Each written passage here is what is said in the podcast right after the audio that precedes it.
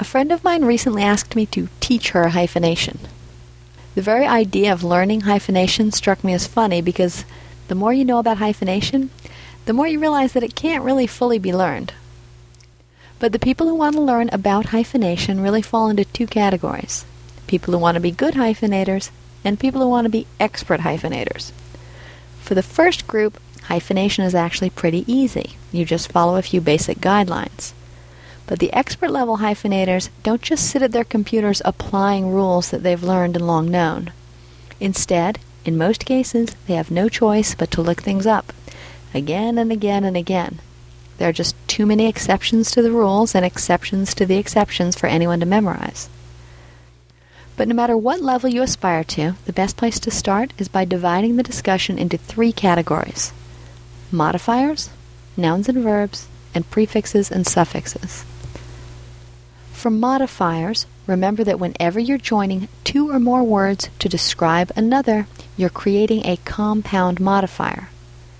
And the basic rule is that you should hyphenate a compound modifier before a noun whenever you think it can help prevent confusion, even momentary confusion. Here's a classic example a man eating lobster.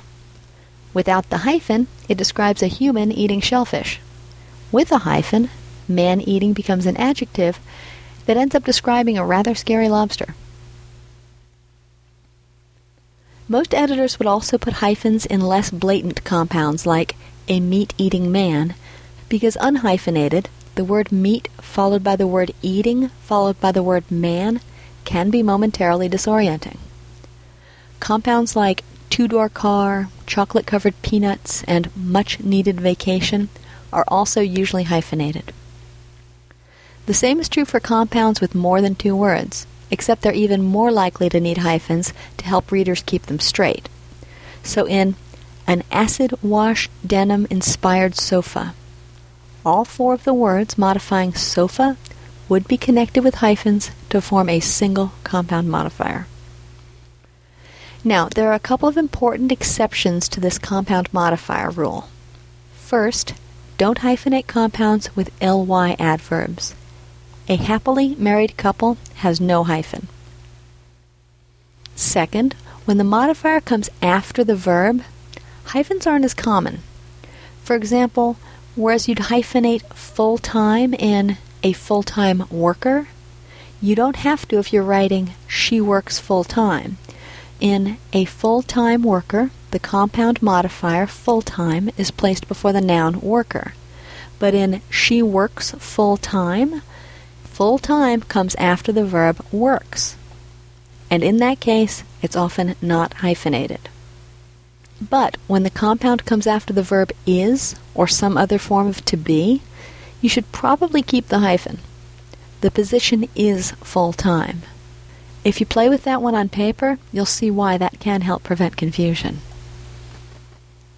So that was how to deal with modifiers.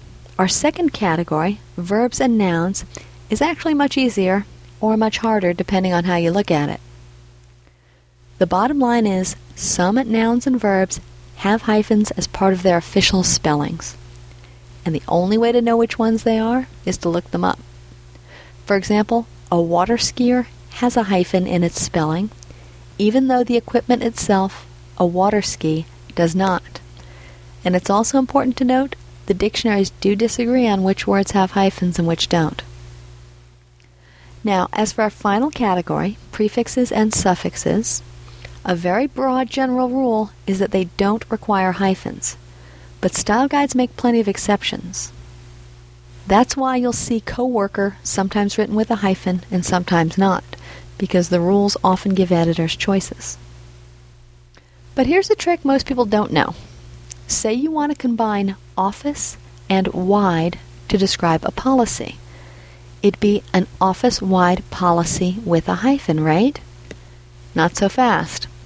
Open a dictionary and you'll see an entry for wide, but you'll see another for wide with a hyphen in front of it. That's how the dictionary indicates that this is a suffix in the second example. The rules for compound modifiers apply to whole words you're slapping together. But when a suffix already exists, you're no longer inventing the wheel here. Suffixes, which the dictionary describes as combining forms, have their own guidelines, and they usually require no hyphen. So you'd want to combine your suffix wide with your stem office in a way that gives you the one word office wide, no hyphen. But before you do that, make sure the dictionary doesn't actually contain a separate entry for the whole word office wide. Because it could, and if it does, that trumps other rules. The bottom line for hyphenation is for compound modifiers, hyphenate whenever you think it helps. For prefixes and suffixes, don't. And for nouns and verbs, look them up. Of course, if you need your hyphens to be letter perfect, you have to look almost everything up, especially prefixes like co and anti and non. But if you make a mistake, it may not be so bad, because even your reader probably doesn't know all there is to know about hyphens.